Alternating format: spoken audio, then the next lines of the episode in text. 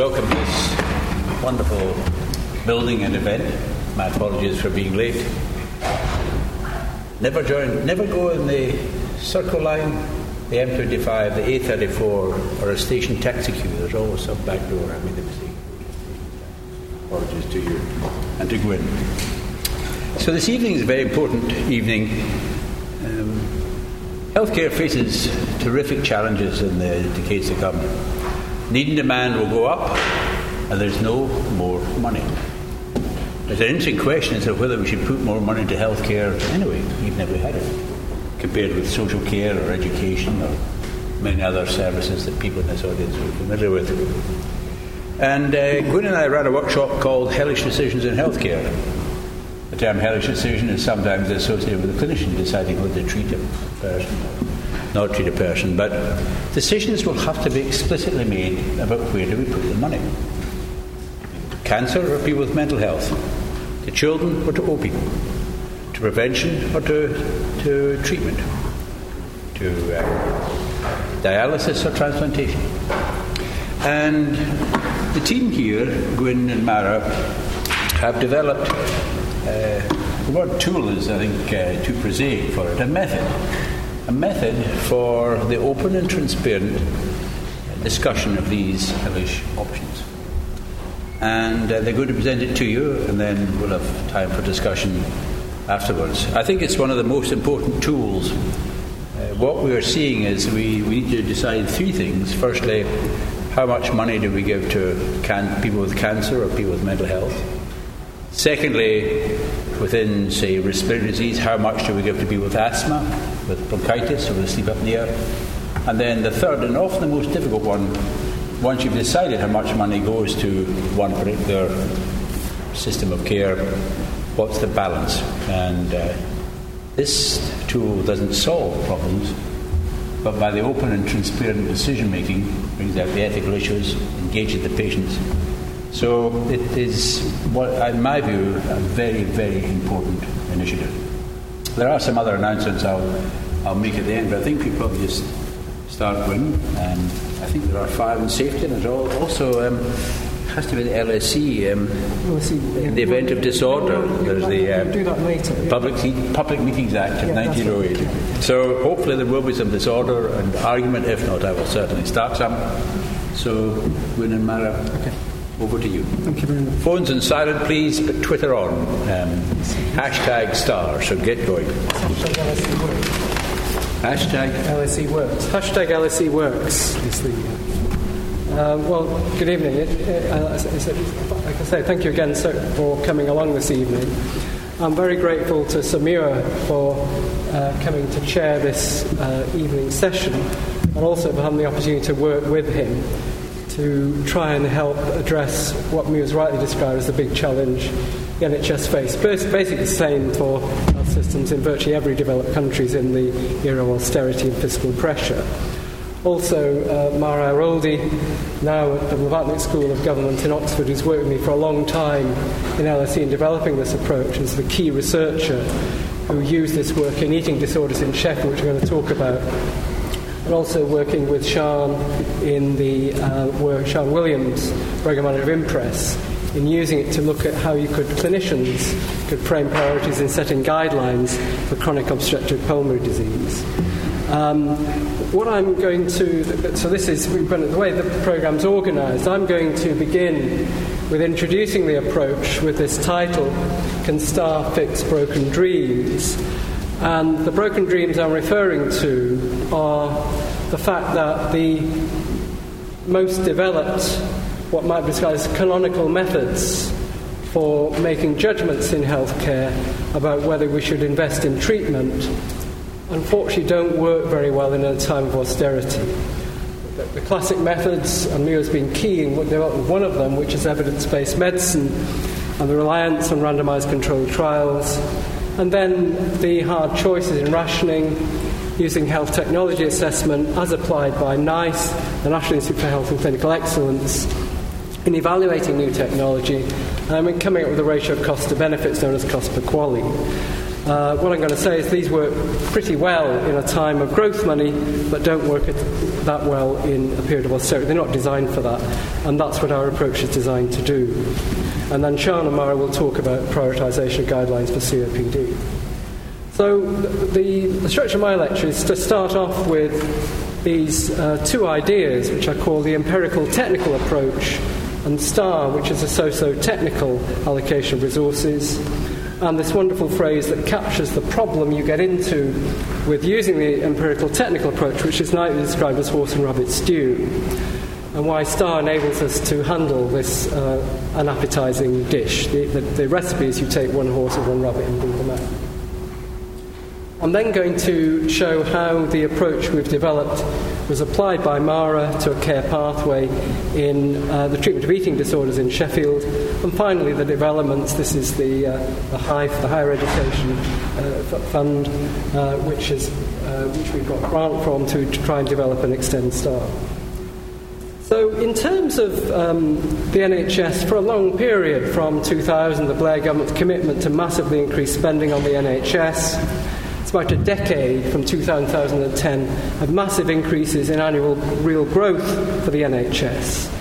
And the issue that you face all the time in thinking about how you spend money and manage services is difficult. You can't apply deliberative analytic methods to everything. And therefore, what tends to happen is when there's growth money, is you just keep things going with current levels of spending, and you think about uh, the growth money you've got. So you've got growth money, and you've typically got a set of bids, and the scale of the bids far outbids the growth money. So the two thresholds you'd use to decide whether you use the growth money on new spending, the bids. One would be whether it's effective, which have a well-designed method of randomized controlled trial. And then you have to recognize that just because something's effective doesn't mean you ought to spend money on it, because it could be so hugely uh, expensive that the benefits you, you've got are not worth the cost, even given the growth money. Because in, in the future, you know, resources will be scarce, and you therefore regret having made a commitment to introduce something that's terribly expensive, which once introduced is very difficult to stop. Hence, we get into this is what NICE does. You do an appraisal of cost effectiveness, and what NICE is able to do is to rule out from the NHS things that are flagrantly not cost effective. You can actually say, look, if you were to implement these things, you would seriously regret them in the years to come. As a result of that, the scale of the bids is significantly reduced, and you can use growth money to fund that, and you can also put growth money to increase the scale of what you spend. And these are the easy years that the NHS experienced for 10 years from 2000. Of course, we're in a completely different climate now. We've been going on like this since 2010. So the funding for current patterns is actually being eroded with pressures of uh, inflation, questions whether we actually do have real growth money or not. If you apply this process, the trouble is, even though you can reduce the scale of the bids to a relatively small uh, amount compared to where they initially start off with through asking whether they're effective or cost effective, they still you don't have any growth money to pay for that. Um, so if you wanted to fund innovation, you're going to have to take it out of that, and you also have little resources. Now, the problem you get into there, this is the empirical technical approach, is that we certainly are able to use the evidence and effectiveness and cost effectiveness to look at where we've got evidence from randomized controlled trials. But if you look at the scale of healthcare, the problem is this is what we call horse and rabbit stew. The bit of healthcare for which we have good evidence is described as the rabbit, and there's the much bigger scale, which is much of what goes on in healthcare, which we do not have evidence and effectiveness.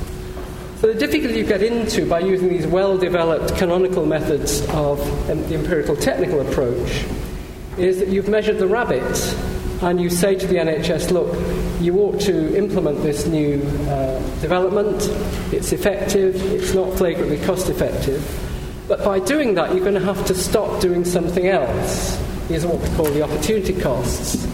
And the whole nature of this approach, by having such exacting standards for the evidence that you use, means that you can't make these comparisons with what you're going to drive out. And this is the problem that the NHS faces as NICE recommends that new technology be implemented. They can't work out the consequences of putting that into the NHS and cutting back on expenditure. So we actually need a way of handling horse and rabbit stew in which the, the, the classical methods measure the small bit, the rabbit, but the horse goes unmeasured.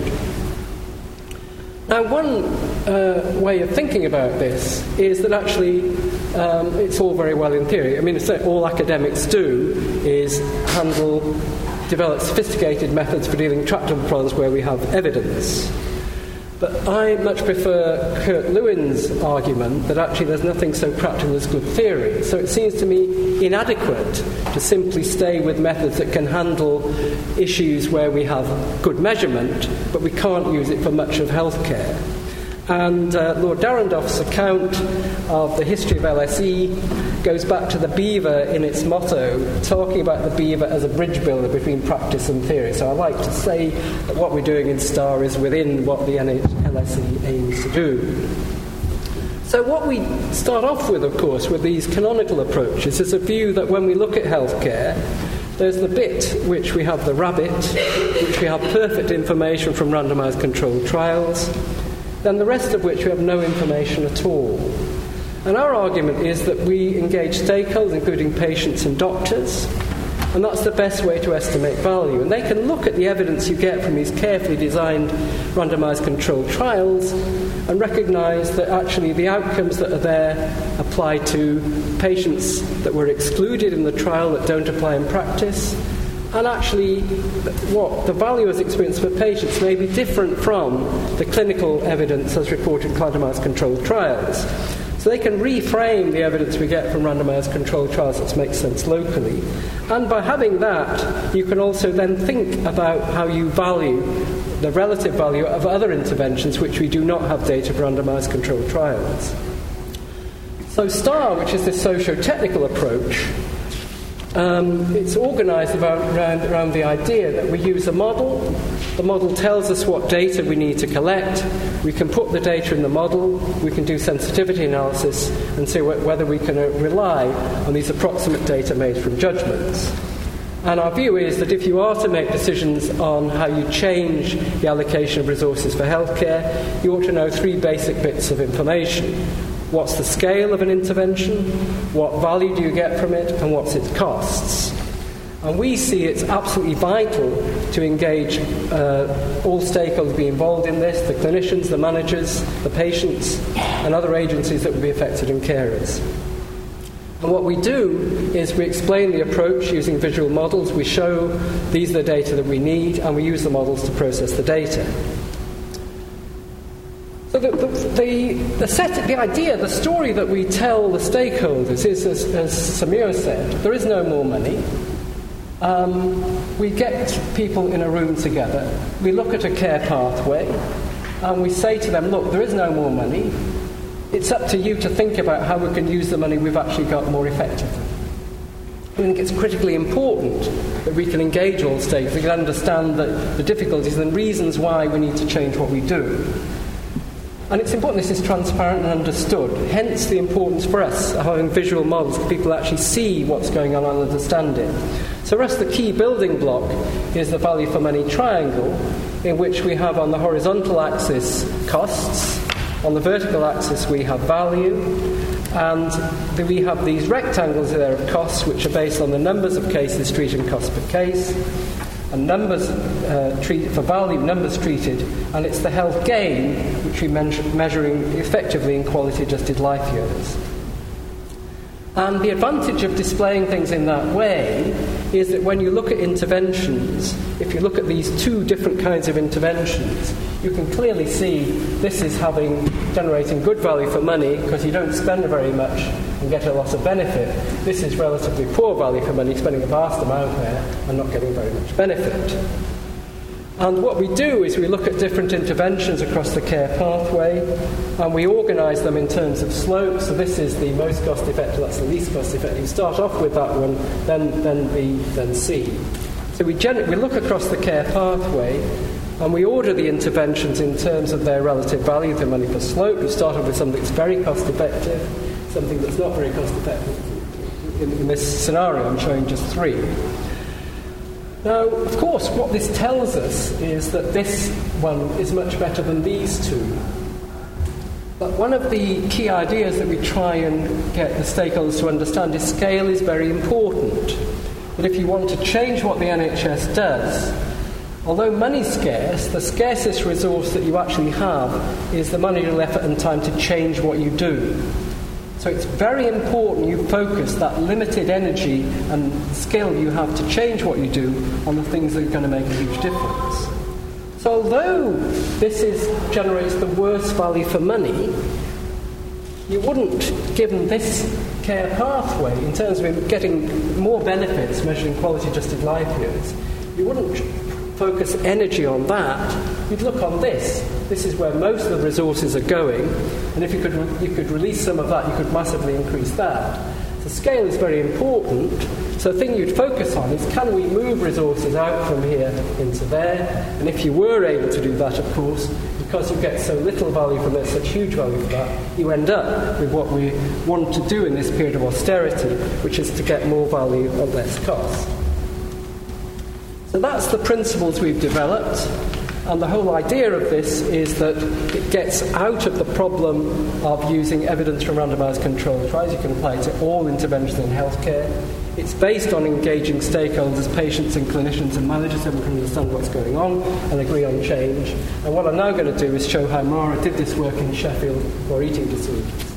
So the way that worked is we had two one-day meetings we had the stakeholders include managers from this was the primary care trust at the time, patients and carers, public representatives, patient providers and managers.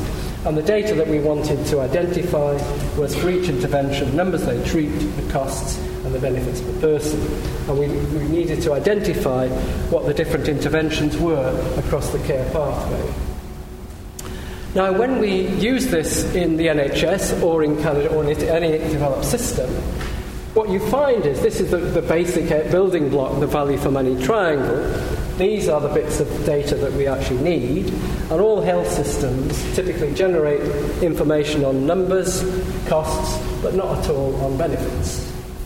Now, the problem is if you rely on the data that's there and you wish to engage stakeholders in working out how you change what you do, and you get patients and doctors in a room and you say, well, we want to work out how we change things, and we can tell you how many we treat and we tell you what it costs, but basically we don't have a clue what the benefits are. You're not going to have a very productive discussion. With, say we're going to say, as John McEnroe would say, you can't be serious. You know, how on earth are we going to redesign things if we don't know what the benefits are? So one of the key things we've done is to work out a way in which you work out what the benefits are. So one element in the uh, care pathway was intensive residential care. This is out of area treatment for women suffering from eating disorders. It's hugely expensive. Uh, the cost, total cost was something like £2 million, cost per case about £120,000. Vast amounts going into this. Each year, about 16 patients needed this treatment, uh, but of course, we don't know what the benefits are. So we've worked out a process which uses classical cost effectiveness analysis estimate what that is. And what we do is, first of all, we use the, the standard approach to quality adjusted life years, which is to work out the quality of life, where that's anchored in terms of typically zero is dead and one means imperfect health. In this case, what Mara did was to say, look, if you look at um, mild eating disorder, this is what we know uh, from studies of different mental health conditions. This is how people assess what the quality of life is ranging from some anxiety and depression being 70% of perfect health, uh, uh, obsessive compulsive disorder with severe anxiety depression being something like 70% of perfect health. Now, where does mild eating disorder fit on that, on that scale? They're split up into groups, they came up with a range, but basically, in the end, the consensus was that having a state of mild eating disorder is similar to some anxiety and depression. So we now need to estimate what the benefits per person is.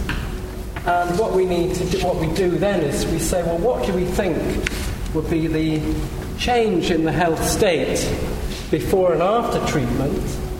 And that was worked out to be 0.61. And what would happen if they weren't treated? That would be 0.15, and you take the difference, get 0.6. The question is, where do these numbers come from? And the way we did that was to say, let's think about what the different states of health would be, and these are the scores of the quality of life. What do we think the distribution would look like after treatment and after if they were not treated? And this gives us the numbers of the differences in, in outcomes for these two approaches. So that gives us these T numbers that go in there. And here we're just following the classic methods of cost effectiveness analysis. So we can now, using this process, we can work out what the benefits are of the intervention. We can complete the elements in the triangle. We can then do that for every intervention on the care pathway. Here we start with interventions in primary care. This is a local eating disorder service. And this one here is the intense, residential intensive care. Um, so that accounts for, as you can see, that's very, very poor value for money. It accounts for 80% of costs, but only 13% of benefits. Now, the reason we were looking at eating disorders is because the mental health lead in Sheffield felt there was something wrong with the service, but he couldn't work out what it was. So, by working through this process, we can indeed say, yes, you're right. It looks like you're spending far too much money on this service with very little benefits. Now, Mara, who was doing this when she fed in the data that had been generated, was a troubled person because the stakeholders included a woman with severe anorexia and a mother whose daughter had died as a result of anorexia. And the mother's daughter and the woman with severe anorexia would, of course, have experienced this out of area treatment. Uh, but what this is suggesting is this is very poor value for money. She could cut back on what they got. But what's interesting is both of them were strong advocates that what you ought to do is to get money out of this very expensive kind of treatment into earlier interventions. The mother saying, if my daughter had been picked up early, she might still be alive today. And the woman with severe anorexia saying, you don't want to get people ending up like me, you want to pick them up early. Um, and incidentally, the worst value for money is actually admission to an acute psychiatric admission. But of course, in terms of the effort that you're going to spend on sorting out this care pathway, you wouldn't bother with that. There's so little resources and that you can't even see it. You are going to focus on that. Now, what's particularly interesting about what Sheffield did through this discussion was to say that what we want to do is to move resources from here, and we, we now realise if we carefully look at these 16 patients that typically have this very expensive out of area treatment, we could care for quite a few of them in a local service. And if we can move resources from this very uh, poor value for money service into this one, if so, we get six out from there, we would actually release money so we could expand the scale of that and we could put money into early interventions in primary care. So that is exactly what they planned to do. This was cut back, that was increased, and this intervention in primary care was increased. And this is a hypothetical scenario. In the hypothetical scenario, the benefits would be approximately double, and the cost would be 1.4 million. So you take out something like £800,000. Uh, now, because of all the uh, constant reorganisation of the National Health Service, it's not been possible for us to evaluate what's happened, but we do understand they implemented this plan, and now fewer than 16 people are treating residential care, and they have changed things in that way. And what's interesting, they've designed a contract with this local service to say, we will give you extra funding to treat these patients, provided we're able to reduce the number of referrals. It's very expensive for them out of area treatment. Um, so, what I've done is to describe the ideas of the STAR approach and how it's different from the empirical technical approach, give an example where it was applied in one local service. I'm just going to talk about the developments um, that are being financed through the Hive grant. We're doing work at the moment with uh, Sir Muir Gray, the Better Value Healthcare, to, in, to work with them to use this approach. We've got a grant, National Institute for Health Research grant, to work on diabetes in North London. And Mara's leading research in Bradford, funded by the Health Foundation, to look at dementia. A key thing for us to do is to train people to do this work, and we're working with the Northern uh, Tuition Support Unit and the Health Foundation have a training program for that. And we need to develop an easy to use tool, and Sir Muir Gray introduced this uh, very good software them in CUNA. We're developing that run on an iPad. And if you want to know more, these are the websites, and do contact me. And it is now with pleasure I hand over to Siân and Laura. Yeah, right. I'll start sitting here just to explain how we are doing this. We are uh, presenting a, a, collaboration between the LSE and Impress. And uh, Siân here is representing Impress, which is a collaboration between primary and secondary care physicians with an interest in respiratory medicine. So we are uh, is a, is a double act. So Siân will start by telling you about COPD and this organization and what was the problem they had. Then I will chip in with the more nerdy stuff of how we try to help them using this approach.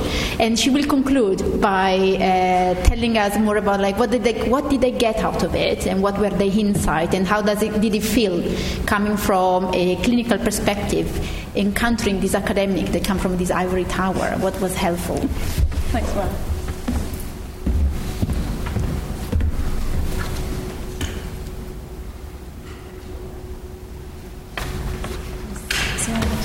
Yeah, yeah, if you just click it. Is that, no, no, no, no, no, no, it's the click it. Oh, I've got the click it. Yeah, oh, this is sabotage on you. it's a stress test. It's okay. There you go. Thank you. No, that one, yeah. No, no, no. This, this one moves it on. And that's the point. Thank you. So, Siân Williams and, and Mara, um, thanks for listening. So, I'm going to tell the story of COPD and uh, the, the clinical view of value. I need to explain a little bit about Impress and also COPD. So, Impress, as Mara said, is a joint initiative between the two respiratory societies in the UK the Primary Care Respiratory Society and, and the British Thoracic Society. And they are the two societies that represent and guide clinicians who care for patients with lung disease. And that's been going since 2007. So we've been on quite a long journey, and you need to understand some of the background to understand why we were ready to start. The other thing is to know about COPD. So until about 10 years ago, really nobody ever talked about it. But it's a significant problem for patients, for their families, and also for the health service because it leads to a lot of demand for health services. So this is an informatic from the European COPD Coalition, and you can see that by 2030 it's expected to be the third leading cause of death in Europe. Yet quite a lot of people still don't really know what it is. And, and it's a disease in Europe mainly caused by smoking, and it leads to symptoms such as breathlessness, wheeze, and tiredness. And it's, it's a very disabling condition, and many people die from it or with it.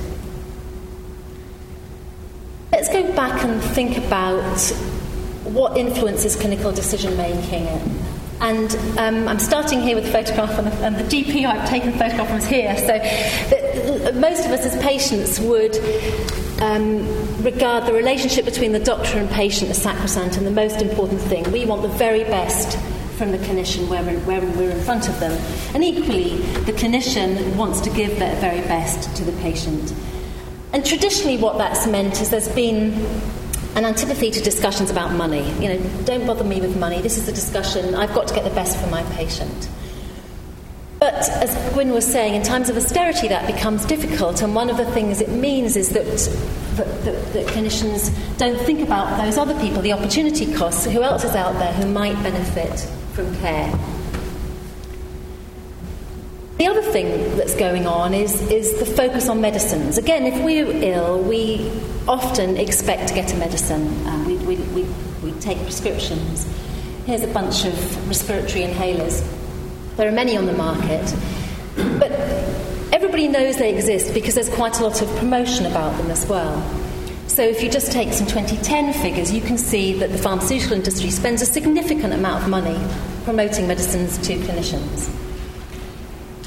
What that means is there's quite a lot of discussion about medicines and typically, there's no single body who's giving an equal amount of noise in the system about non pharmacological intervention. There's, there's, no single body that will do that. Lots of that money goes on, on detailing it, which, which is a sales representative going to see an individual clinician or on meetings. And in respiratory, that's pretty important because the top five drug costs to the NHS at the moment are all respiratory inhalers when we started the work in Impress, there was a, a, statin for cardiovascular disease in there, but that came off patent, so that, that dropped out of the list because it became cheaper. And sometimes that means that some of the effective medicines, but perhaps which don't get promoted so much, don't, don't get used as much. So that's just a bit of the, the background um, in terms of what influences and decisions uh, go on in clinicians' mind. When we joined, we had two societies coming together those representing general practice and those representing often hospital or community based specialists. Lots of the questions to begin with are about who. Well, who's the right person to do this? Who do you see? Well, I see the really severe people. Well, so do I actually. What do you mean? Well, actually, I can see people with quite severe disease and I can manage them well. Really? I thought only we saw that. And there was a lot of dis- identity crisis and discussion that went on. And as a result of that, there was a, a, a, significant change in the trust and respect between two bits of the clinical system, if you like. And that respect and trust is absolutely essential to, to, for the readiness to cope with a discussion about STAR and about what you would, might do less of.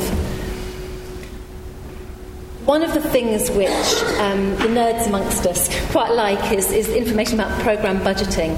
So, um, as Gwyn said, in times of austerity, things change and we need to understand the constraints. So, this is a pie chart showing the, the breakdown of expenditure on the different chapters, that's to say, the different disease areas in the NHS. And of course, there you see respiratory at £4.69 billion spent in 2012 13. And you might go, that's quite a lot of money, but if you're in respiratory, you might go, oh yeah, there's a lot more in cardiovascular, even more in mental health. Can't we have a bit of theirs?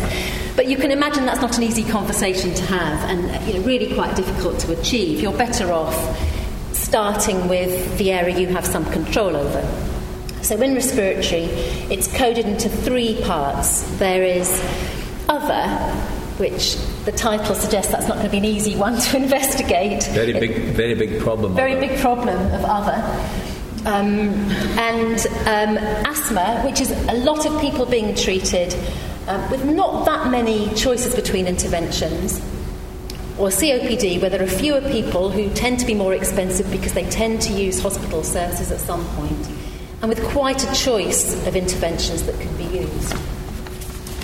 So when we started to look at things, we started to focus on, on COPD, but we did also, back in 2010, start to ask the question of clinicians well, if you had the choice, uh, if, if, you wanted to think carefully about the interventions that you currently deliver to patients, would you say there's any underuse of effective interventions, any overuse, any misuse, or any under coordination, which is a classification by John Øvretveit? And you can see this is a list, I won't go through it all, but quite a lot of those was an acknowledgement that prescription and prescribing weren't really used necessarily in the right way, and there was probably underuse of things like pulmonary rehabilitation, which is an exercise and education program, psychological support, under coordination with, with social care. So, quite a lot of things where people felt they would really, if they had a chance, they would, they would do more of. So, again, this was background building up to the introduction of, of the STAR analysis. If we just take one of those, um, again, coming back to Gwyn's idea that you need to have, you, you haven't got enough energy to change lots of things, so you either have to have something is very simple to change or a really big thing and worth spending your energy on. There are two sorts of prednisolone tablet, steroid tablet that gets used. There's the white and the, the red. And there was a six fold variation in price at the time we looked at this. And clinicians actually said, well, I don't really think there's a difference. In fact, some people argued it was probably better to go for the cheaper one in terms of its absorption into the system. And so if you just look at what one strategic health authority at the time did, it just took that evidence and started to see how it could change. And it said, well, look, if we did switch people, we got everybody to start prescribing the white, you'd start to see um, a difference. And in fact, they then discovered that you could go a lot further than, um, than had, had been got. There was still money in the system, and that would be quite an easy thing to fix. Meanwhile, some other colleagues in London were starting to say, okay, well, that's all about prescribing still, but what about all those other interventions that we get involved in? And they produced, um, and this was done in London, I was part of this too, um, if you like, uh, looking at the relative value of different interventions. So you've got, looking back at the cost effectiveness data, you've got flu vaccination, £1,000 per QALY. You've got stop smoking support, uh, fully evidence based at £2,000 per QALY, and so on up the list. And the most expensive being triple therapy up here at a maximum cost of about £187,000 per QALY. Now, there's some issues with that, and um, one of the issues is that you can see that huge range there with triple therapy, and that's because for some patients it's, it's cost effective and, and, and it's good. People with pretty severe disease, but for others it really isn't. The typical um, pattern is that it's used in people who might benefit from other things. So, so I'm going to hand over to Mara um, to see how then we can use STAR to be more sophisticated in our analysis and to consider other things. Don't go far. Okay, all right. So when they when uh, Siân came to us, she came with this uh, value pyramid, and the problem they had was there is a guidance out there on COPD, and it was an updated one that mentioned that those things are all good things to do. Uh, but the, the, the, feeling was that out there, managers in healthcare and also clinicians, like I want to improve how things are done in my particular locality, in my community, I can't change them all to a gold standard. I need to start from somewhere. And if I look at this pyramid, it seems that if I look at flu vaccination is affecting many people, and there is a good cost per QALY, so should I do that? But at the very top, I have people that are in immediate need. So, how do I set an order of priority? Not so much in terms of what is most important to do, but in terms of if I need to change, where should I start from? If I want to have a big impact, where should I start from? And uh, this pyramid didn't quite help them to have that kind of discussion. They thought that STAR would help IMPRESS primary and secondary uh, specialists to send out some guidance of uh, you might want to consider the following um, intervention as the one that you want to start from. And what was interesting and different from what was done in eating disorder is that these specialists don't have responsibility for a particular population. So they are the expert, they know the literature, they can interpret it.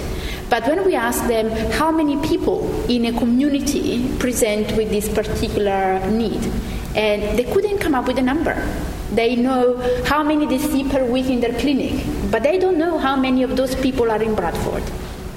So one, the first thing that we did, and it was quite hard to do, was to come up with an archetypal population. Like let's suppose that you have a community of about 300,000 people, the average size of a clinical commissioning group or primary care trust. How many people do you expect have uh, COPD? How many of them have COPD but don't know they have it? How many are, uh, have a mild or moderate severity? How many are very severe? Just counting the number was very illuminating because people don't quite know that. But there is evidence there of prevalence, of uh, actually recorded cases, so you can compare how many you should expect with how many you actually observe. So we were trying to make sense of the evidence that was there.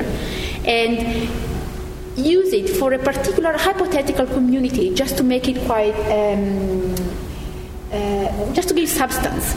And it looked real. And for this hypothetical uh, population, we said, well, there are uh, a certain number of people with COPD. How many of them are undiagnosed? And we estimate about 6,000. How many have mild moderate disease? 3,000. How many severe disease? About 2000. And it, it, started to feel real. And then we said, if you need to issue a guidance for somebody who is managing and is responsible for this population and has this guidance from NICE of all the good things that you should do, and you need to change, where should you start from? And we, look, we start looking at the evidence. So what we were doing is evidence informed. So we look at the evidence that is available. There wasn't evidence about everything, and the evidence is quite mixed when you look at it. Like the um, analysis is for different follow-up periods. So this is very cost effective, but the analysis is done over two years. This is done over six years. Can you compare it? So although you use the evidence, you need really to pull in the clinical judgment to make sense of it. So I will uh, ask Siân, Siân to describe how, because I asked, I just asked the question. They did the hard work. I just said, can you bring to me uh, how many people are there? And they did the work. So I, um, I was there to ask the difficult questions. And among the difficult questions, can you bring me the evidence base? You are the specialist here. Primary care, secondary care, you know everything about respiratory. Can you provide the evidence of what works in practice? And this is the fun they had. I won't go far. Okay. So we, and we came up with all sorts of ideas. We said we don't want to do COPD, we want to do breathlessness because that's how we think we should think about things. And then um, somebody said, well, but is there any evidence based on breathlessness? And we said, oh, no, actually. Said, well, then what, you have to go back to COPD. So we, we had to do a lot of toing and froing. One of the things that we'd discovered was the NICE guideline um, now. That's, that's the Bible. But if you look, this is, this, this is a document, um, 673 pages in it. I'd love to have brought the whole thing. And we did. We printed it all out and we went there. And Appendix M, which if you've really got the stamina, you will find on, oh, sorry, you will find on page 561, you find the cost effectiveness data. So we did find it and we showed it to people. Of course, nobody had ever, ever looked at that. And they were all really interested and staggered. And then, of course, we had to go to Mara and say, what exactly does it mean? Um, tell us, because this, this appears to say that sometimes triple therapy is £187,000 per QALY, but NICE says the cut-off's £30,000 per QALY. How, how can that be true? So people got really interested in it. Um, we also had a lot of information that we'd pulled together ourselves beforehand. So we had already wanted to investigate pulmonary rehabilitation and find out what the effectiveness and the cost effectiveness was of this. pulmonary rehabilitation isn't known to many people in the system, let alone a broader public audience, but um, it's, it's a program normally run over six weeks, twice a week for an hour or two hours a time. Um, run by physiotherapists and other clinicians, a program of education and of physical activity, and you can see that can be done in a number of ways. It's often done in, in, in gyms, church halls, without much kit. You, may have exercise bikes, but you may not. And it's typically run by physiotherapists, and that's another fundamental fact, which is services which aren't led by doctors have never tended to get research grants or research money to be able to prove their worth. And so um, you often don't get as much evidence. In the case of pulmonary rehabilitation, though, there has been some very good cost effectiveness evidence that's, that's been found, and so we could build that into the system. And that's what we did. We looked at those things. But then when you ask people about cost, well, how much does it cost to run one of those programs? Um, some of the GPs were quite good, but on the whole, people were even more bamboozled about those questions than they were about how many, popula- how many in the population are there.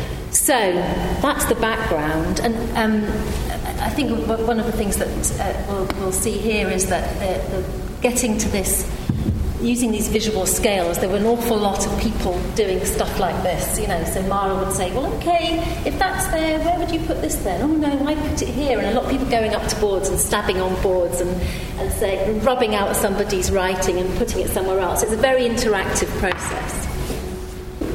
So this is uh, one of the similar to the rectangle that you saw in Gwyn's presentation, but we want to illustrate here how you arrive uh, at this after going through this process. So what you have here is the impact on the population, and on this horizontal axis you have how many people would benefit from, from that particular intervention. And here we needed the archetypal population. So how many people will benefit from smoking cessation? So, how many people do smoke?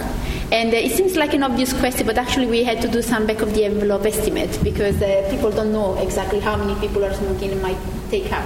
Like you have percentages, but this is try to make sense of the evidence that is available and what does that evidence mean for a particular typical population. And on the vertical side, we were trying to make sense of the clinical evidence of effectiveness. So what this uh, debate did, as you can see here, we don't have QALY.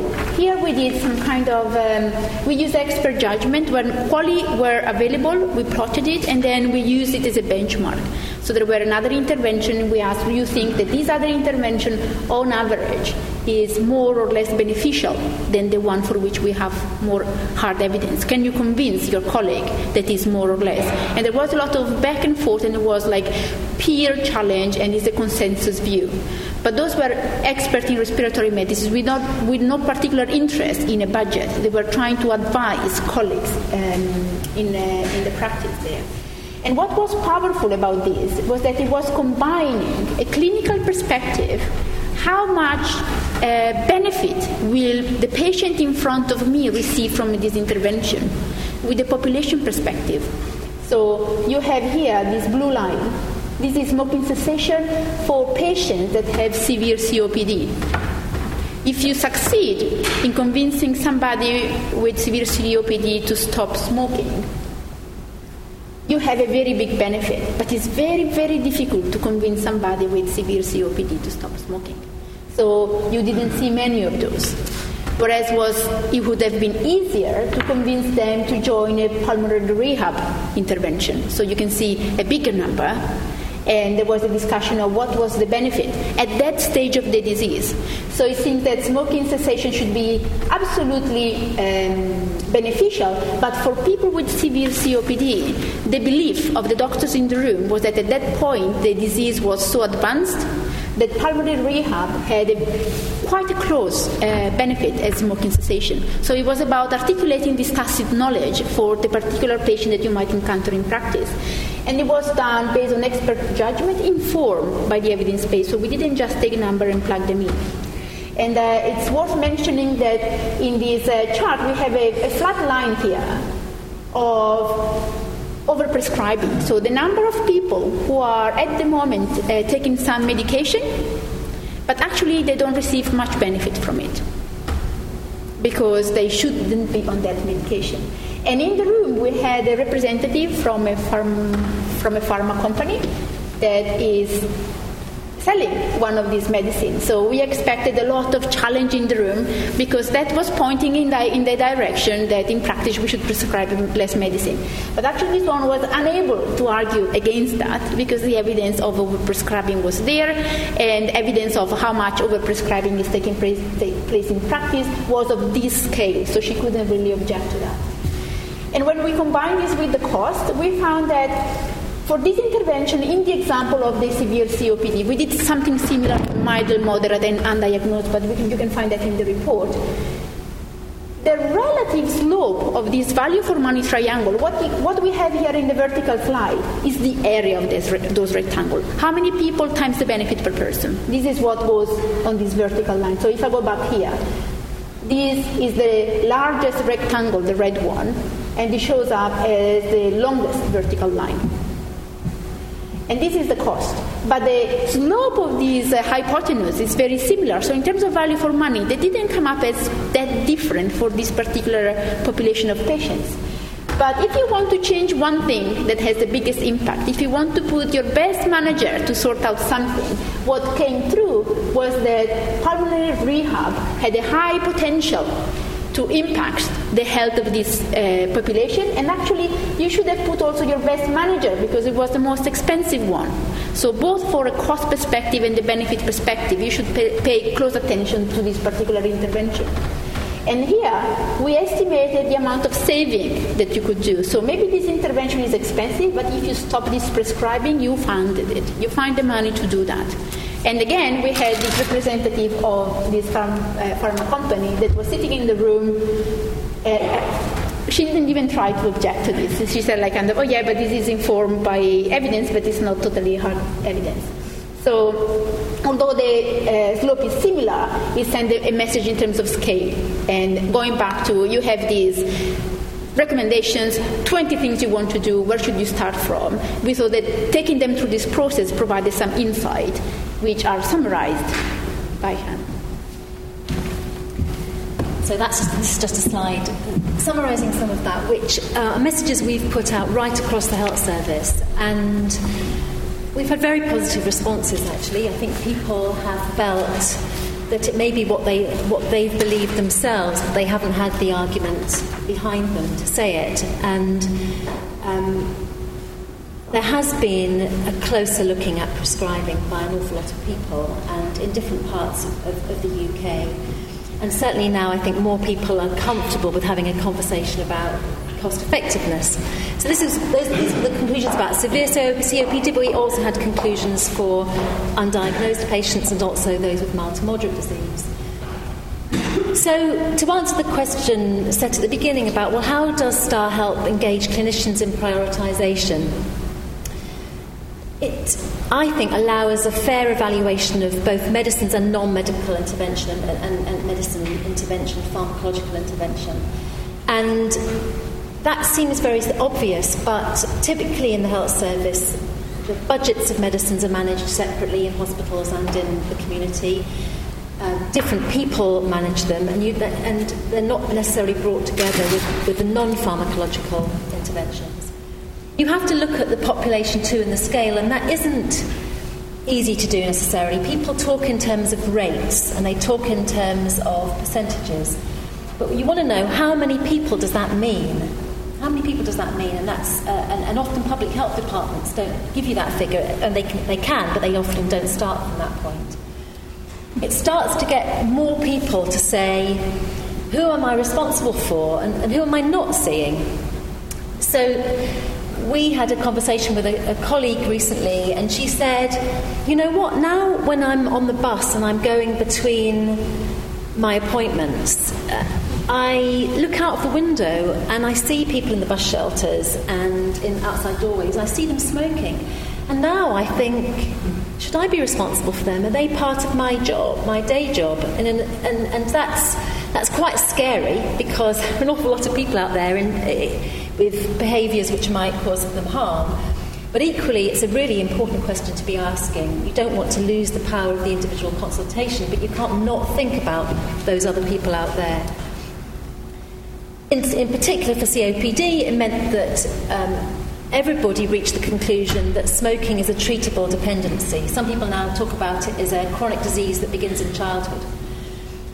And therefore, if it's treatable and it's, if you like, it's a condition, it's a disease, then it's a clinical responsibility. It's not somebody else's business. It's not just about regulation.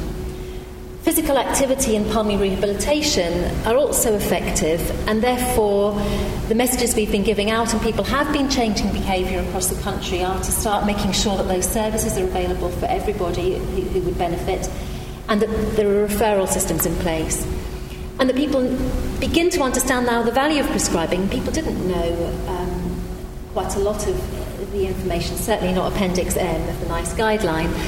And the message isn't about stopping doing it, but it's about prescribing responsibly.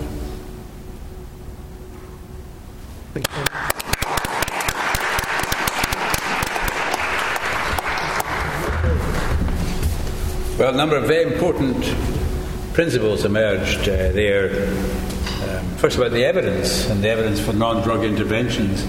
We are, I, part of my job is something called NHS Choices, and our plan is to have a formulary of non-drug interventions, and these will be built into either your prescription or your um, your uh, letter from the hospital. A lovely study in the Lancet about the benefits of hand exercise for people with arthritis.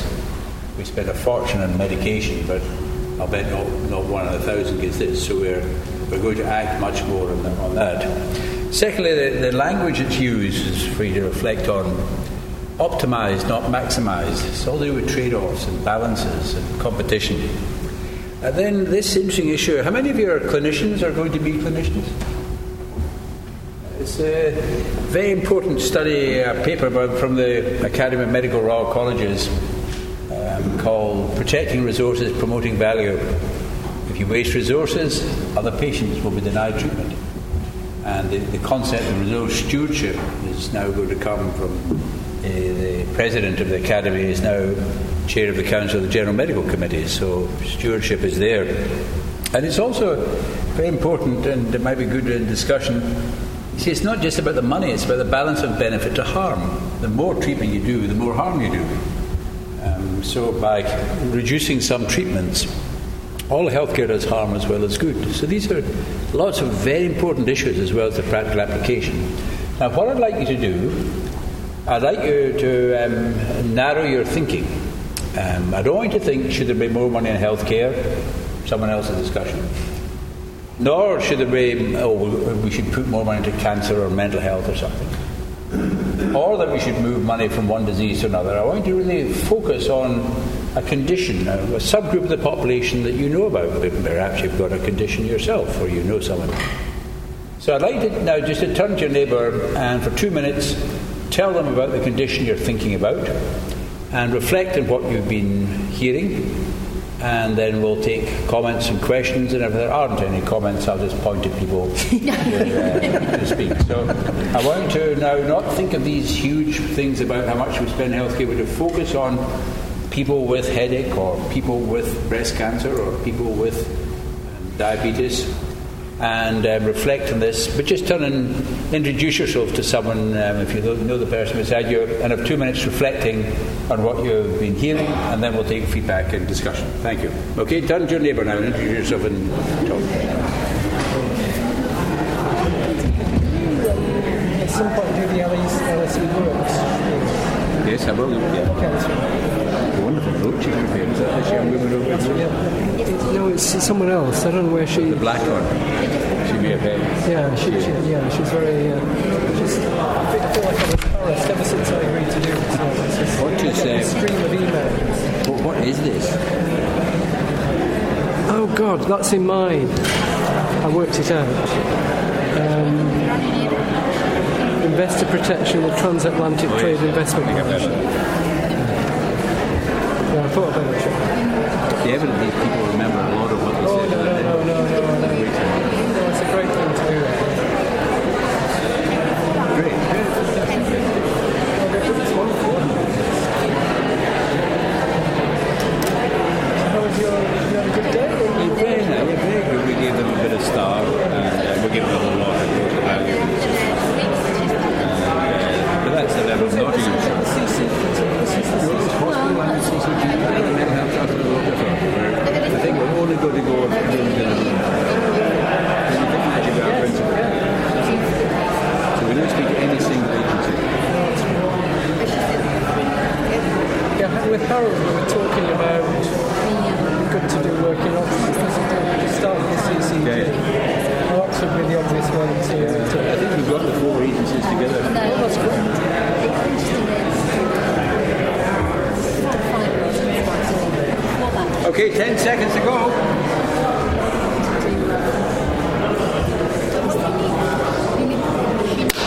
Okay, stop talking. You must stop talking now. So um, I think it'd be helpful if uh, you would say a little bit about uh, yourself when you speak so we can see your perspective. So, what questions or comments would you like to raise? And I say there's no problem because I just point if it's not. But here's the first one. Yes, please. And uh, could you use that? So we, the, the, thank you. You mentioned early intervention. You mentioned early intervention in the case of anorexia. What form would this early intervention take, please? Thank you. You can answer. This is the GP process. Yeah, so we, this is uh, the, what we're taking place in, uh, in Sheffield, and we're talking about simple things like uh, um, what the GP could do, and actually some trained nurse. In particular, women in Sheffield said that they really, really liked this uh, support early on to understand their condition, and one of the things they liked is, was that there was no stigma because they could walk into a GP clinic without being uh, identified as a patient with eating disorder. And that was very effective because they tended to go because they could have been there for anything. And uh, it was very, very effective according to the woman and their experience. And other interventions were intervention from the voluntary sector.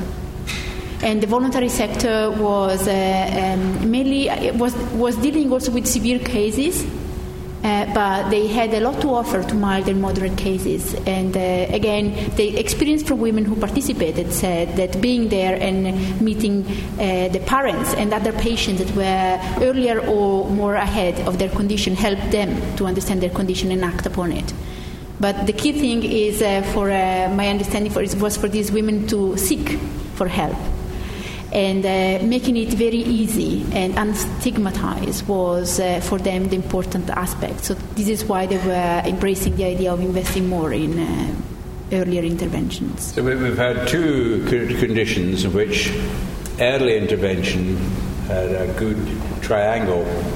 It doesn't always work that way. As I mentioned, meeting, uh, this was kidney disease, and so that's early intervention, and then people get renal failure and have dialysis or transplantation. And there were some people there saying, well, you know, all this move for early detection isn't backed by evidence, and actually the best value is transplantation. Uh, so sometimes you know, it's counterintuitive that you think it might be earlier. But, but there's alcohol, of course. Yeah, there's alcohol. Other pro- yes, this uh, lady. Hi. Um, we were saying that one of the things that we found in our various jobs, I guess, is that some people have um, sort of multiple com- compound behaviours. So, for example, high levels of mental health, but also high levels of smoking.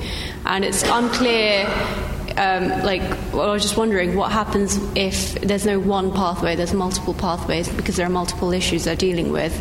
Has there been any research on how what the best intervention is when there are multiple issues going on? We've just been talking about this actually with um, in relation to something like breathlessness, which can be caused by obesity, can be caused by smoking, can be caused by lack of physical activity, anxiety. So a whole range of things can cause this one symptom, and um, typically evidence-based medicine doesn't help because it's it's focused on single conditions, and so there isn't really very much guidance. So it's really a whole new piece of work that needs to be done to say to bring together experts from a whole variety of fields to do, do the exercise together. But the challenge will be that there'll be even less evidence available. So when we've done work on breathlessness, just trying to count how many breathless people there are in the population was really quite tough. But it's definitely the work that needs to be done because that's, that's real life. I mean, that's much more likely to be the case in people having a single condition. Getting to the principle of population healthcare, it's people with four problems, or people with five problems, or people with breathlessness so it's shifting the debate away from primary and secondary care to populations this method brings out. Yes, uh, other hands? Yes, we'll go along the row here, shall we, and then yeah, go to the back. Can I, just, I mean, can I just say that um, I think Siân didn't do justice to. I mean, this this was not just an approach that was tried through IMPRESS, you've come up with guidance as yeah. to how people can manage breathlessness. And the discussion we were having earlier was how this relates to it's a paper by Trish Greenhalgh and others in the BMJ, going for real evidence-based medicine to deal with the, complex, the complexity you're describing. And the point being that it's actually for most of healthcare people have more than one thing wrong with them. So having this classical, again, what's the canonical thing based on you know the diagnosis, this is the intervention. If you know the diagnosis, that's all right. But getting there is complicated. But there is this stuff on the IMPRESS website that talks through the breathlessness approach, which we think is the way to take this forward. Yes. Um, hi, thank you all uh, very much. Um, I was very impressed by sort of the simplicity of what it looks like because it's easy to interact with if it's simple and it's just elegant and um, I was wondering, because you were with a particular group that was very interactive and working on this, what has been done to sort of upscale this and to make sure that it's not just pockets of best practice that you have now, but that it does like expand out to people that maybe weren't in the room and still need to work on this? I can talk from the IMPRESS point of view. We've um, because it's a national organisation, so with national societies, we have I suppose, spent more time explaining what the conclusions mean and how we got there. And um, the next stage would, I think, be to get more people to want to facilitate a local workshop. So Noel, who's here, has, has definitely tried this approach locally where you get your own stakeholders and your own evidence about the costs locally and, your, and real numbers about how many people there are and you, and you test it again because by, by going through the exercise and sharing it, you learn a lot about what other people in the room know that, that, that, you didn't know. And, and you know, there were very simple things just about how frequently do people with COPD go and see a GP. I mean, that, you'd think that would be common knowledge, but it's not. So you, that, those sorts of questions aren't complicated. You just need somebody to ask them, and then people can share that understanding. There's about 100 problems the size of COPD or eating disorder, so we need to think how we scale it all up. yeah. And is there any like measuring or reporting of the benefits that then flow from there? I mean, I mean, the trouble is we don't. This this is an unknown. I mean, it's an unknown thing. But I, our starting point is essentially that in, in, none, none, of what goes on in healthcare is a desi- well-designed system. It's evolved over time. I mean, Sir Muir's, you know, been responsible for the NHS Atlas of variation that shows, uh, as every country is doing, enormous variation what goes on across places. So our, our view is that if you get the stakeholders together to get patients with a particular condition. I'm taking simplifying a problem here.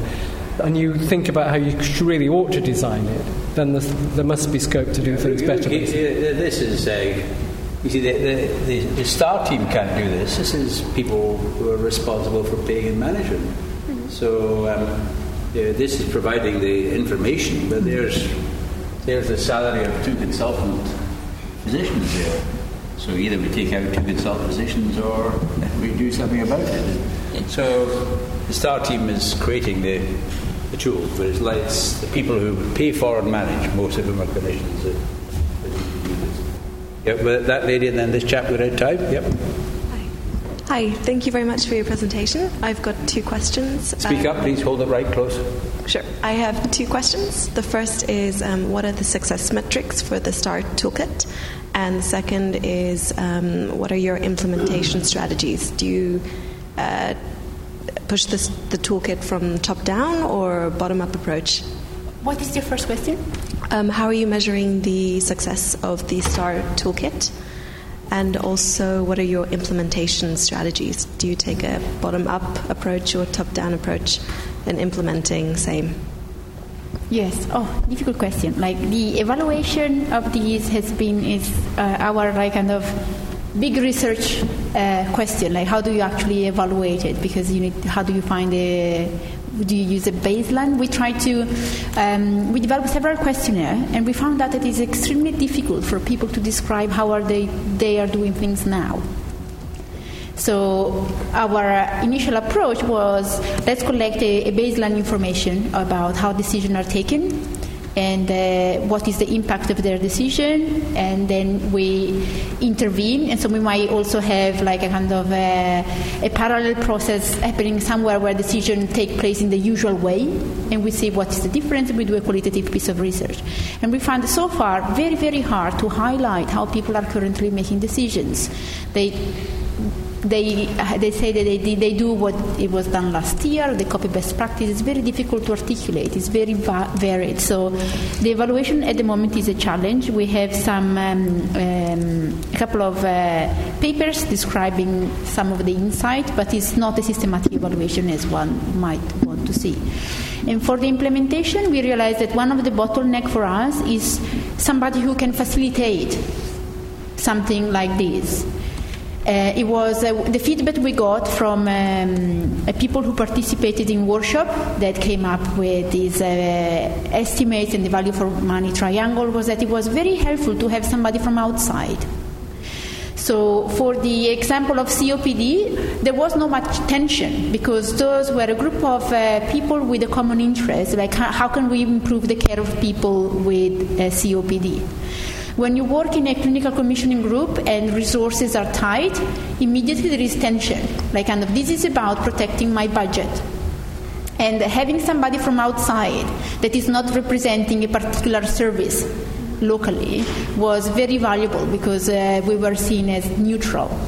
Uh, at the moment, it can't be a group of like three people going around the country, so we are uh, devising a training program with uh, Sir Muir Gray and uh, we'll see like if there is an uptake. The implementation strategy is to train the facilitators first with a mentoring program. So we will uh, explain the tool.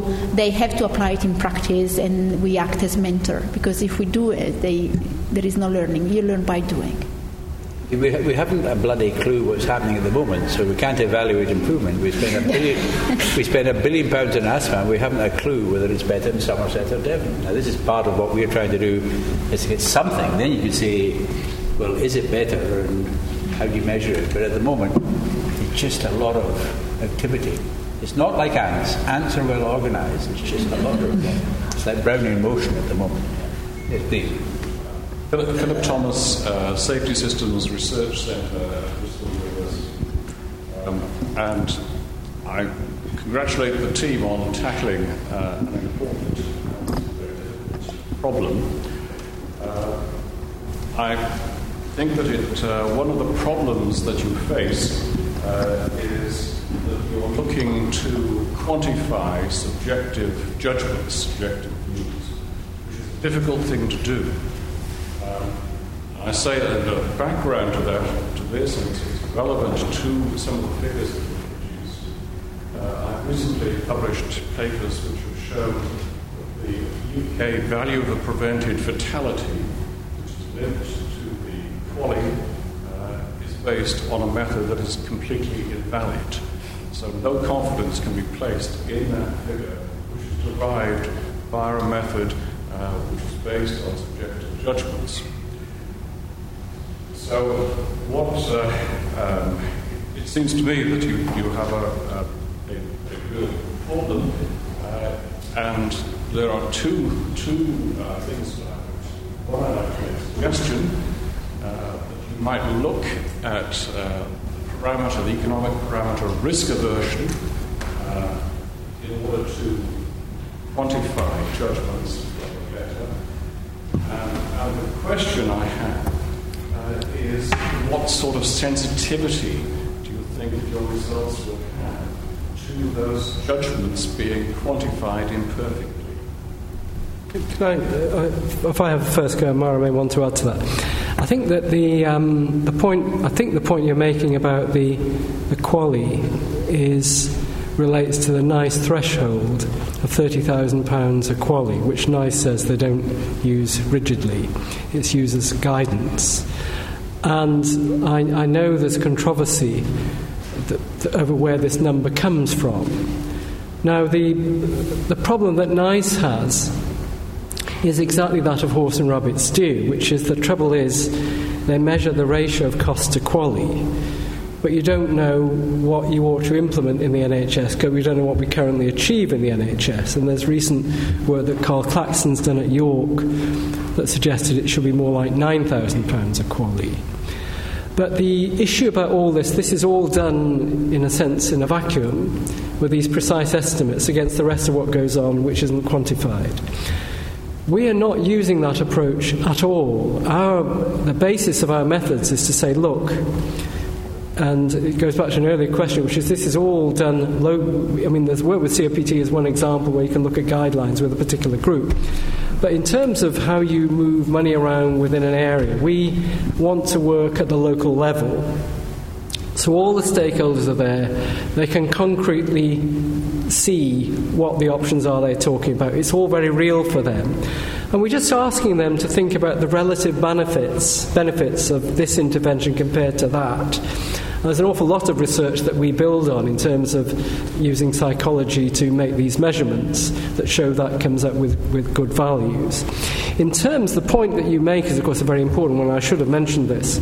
Um, is that these are judgmental numbers, and therefore there are margins of error associated with them. But what we typically find is and the great advantage is we have an audit trail for the figures that we show that people can intuitively understand. There's an audit trail back to that, to these very simple sets of numbers, which is cost, benefit, and cost numbers and benefits. And we just subject them to sensitivity analysis. And because what we're looking at are things that are huge where the differences are large, sensitivity analysis doesn't change the shape of these figures.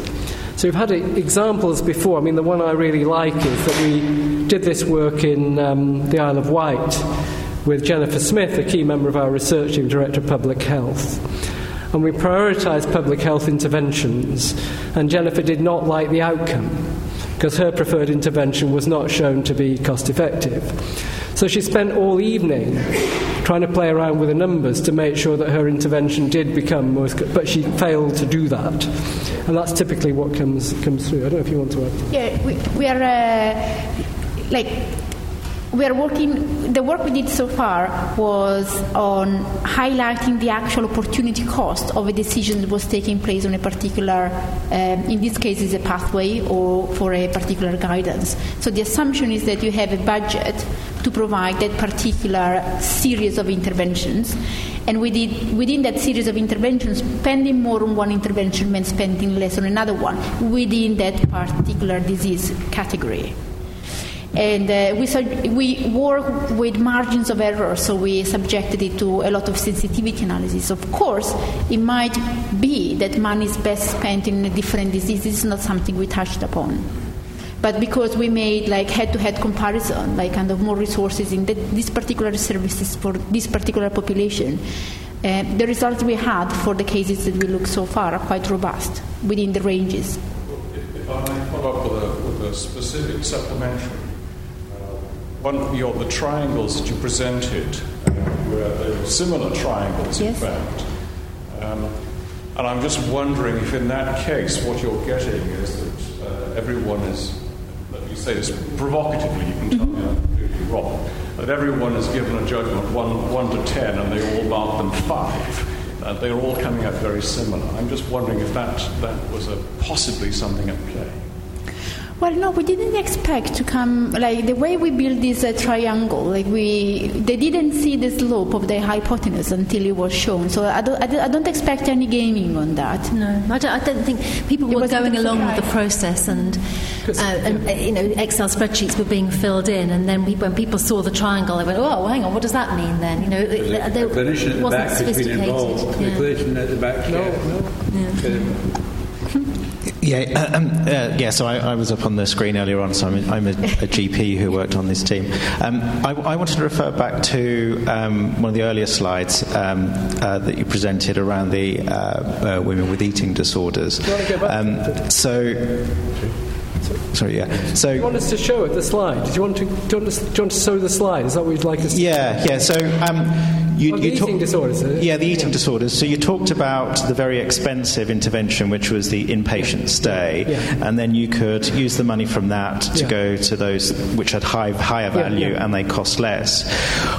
What, what I was thinking about is did you include in the costs the, the cost of implementing um, a growth in that particular area? So let's say that um, item two, which is very, got very good value for money, doesn't cost very much, and it benefits a lot of the population, but actually what it requires is a, a population of health workers who go into medical school or nursing school with the right values, and then you have to train them so they have the right conversations with those individuals so that that story comes out so they can diagnose it early enough and then get them into the right therapy. So actually the implementation cost could be actually huge and very long running. So do we really need to consider that when we're creating these triangles as well?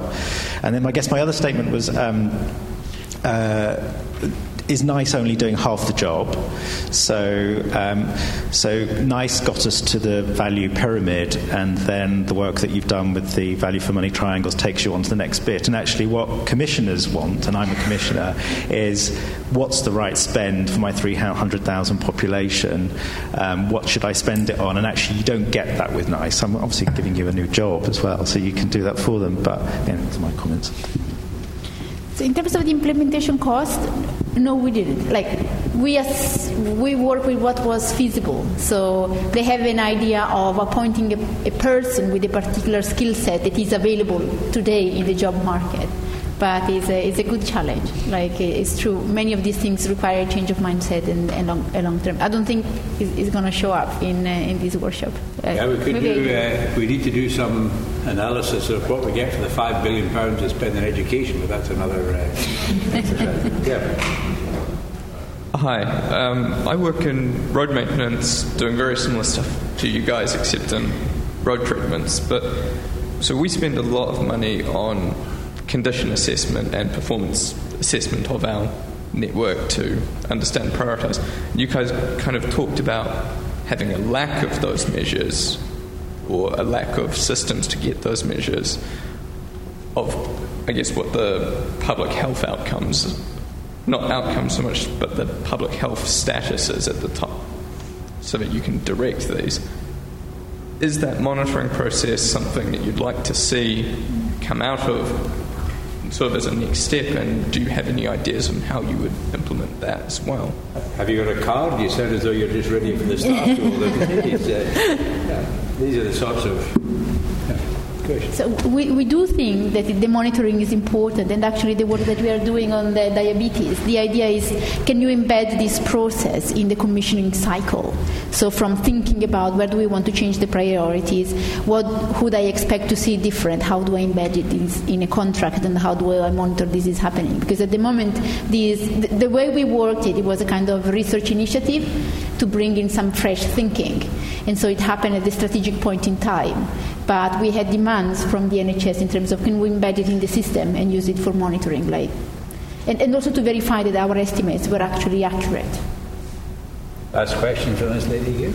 Um, I work in tax, so I know nothing about health, but I'm an economist, and. Um, uh, when you were demonstrating these triangles, I started thinking about distributions because in tax, distributions are very important. You get big impacts from relatively small number of people. And that really made me think sort of you, if you're trying to assess these benefits, you'll get different points of view from different people, but you'll also get different things happening within that. You could get could you well the question is could you get treatments that are um, work extremely well for some people and just not very good for others? And that made me think that maybe the real value in those QALYs was might be answering the question why. Why are we scoring it like this? Why are we scoring it differently from different stakeholders?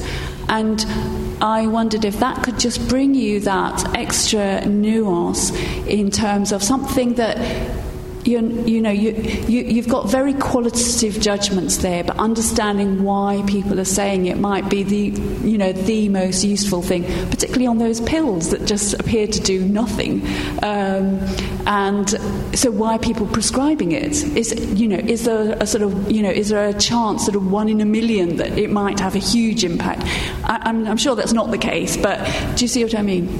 Um, we there was certainly a lot of the discussion about pulmonary rehabilitation as an example, because um, the guidance is that, and the evidence is only for people with quite severe disease, but intuitively that doesn't seem right. Why would you wait until somebody's really breathless before you offer them education about their disease and physical activity? It, it didn't feel right. But, and so we were a bit constrained by the evidence, but people did say, okay, so we firstly had to think about what the population segments were. So we, we came up with undiagnosed, mild to moderate disease, and severe disease.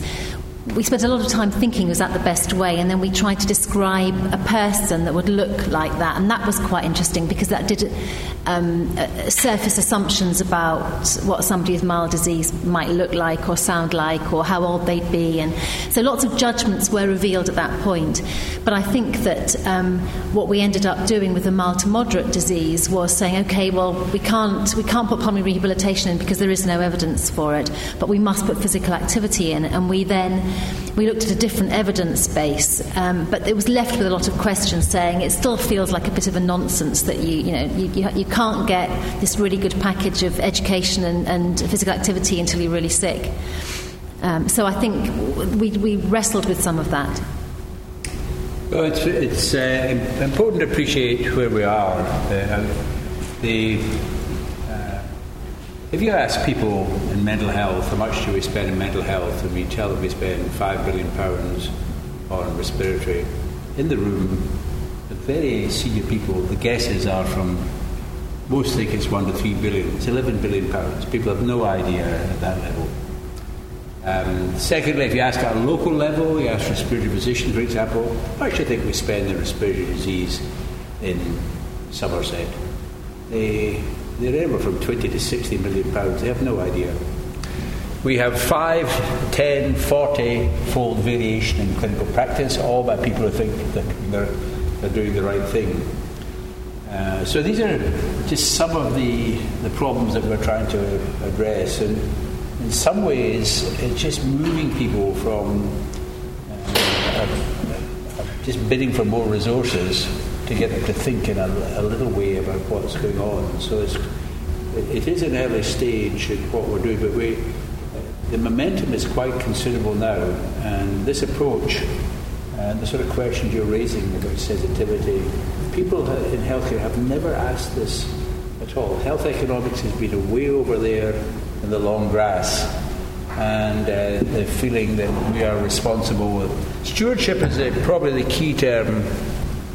Stewardship, which is very hard to translate into other languages, I found. Stewardship is to hold something in trust, particularly for, for others and for another generation. And what we're saying, if you were all clinicians, is ladies and gentlemen, you're the stewards of the NHS. If you screw it up, there won't be one. Now, what does that mean? It means starting to take this approach, but it is uh, people are really innumerate and inarticulate and don't have these concepts. So uh, many other disciplines, like your own safety, I know it's very difficult, but it's, it's quite far in advance. Safety practitioners are quite far in advance of what we're trying to do. So here we've got a leading edge team um, based in uh, London and Oxford. Here we are in LSE, that great institution. I'd like to join me in thanking our speakers and just to announce this is part of the LSE Works. Is, these are public lectures. The next one is on the. Let me get the terms right. You have to get the terms right. You have to know what the acronym means. That's the, the challenge. The acronym. That's the challenge. The, the, the, the acronym. The next one is on the TTIP. Um, Jan Kleinheisterkamp. That's the this new um, transatlantic trade and investment partnership, which has got big implications for lots of different people, and that is on Thursday, the 12th of February, also at 6:30. Yes. Uh, here in the Hong Kong Hong Kong Lecture Theatre. That's right. Must yeah, be some reason for that. Must be some reason. I can't. I can't think why. Yeah. Uh, so uh, it's been fantastic, and these people are doing very, very important work. And but the best thing is, you know, people. Enjoy. The, the citizens and the clinicians, they're, they're, starting to talk about something which they know they've no language.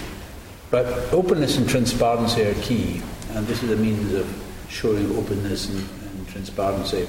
There is no perfect answer for these things. These are hellish decisions. Norman Daniels very nicely writes that um, what people are looking for is accountability for reasonableness.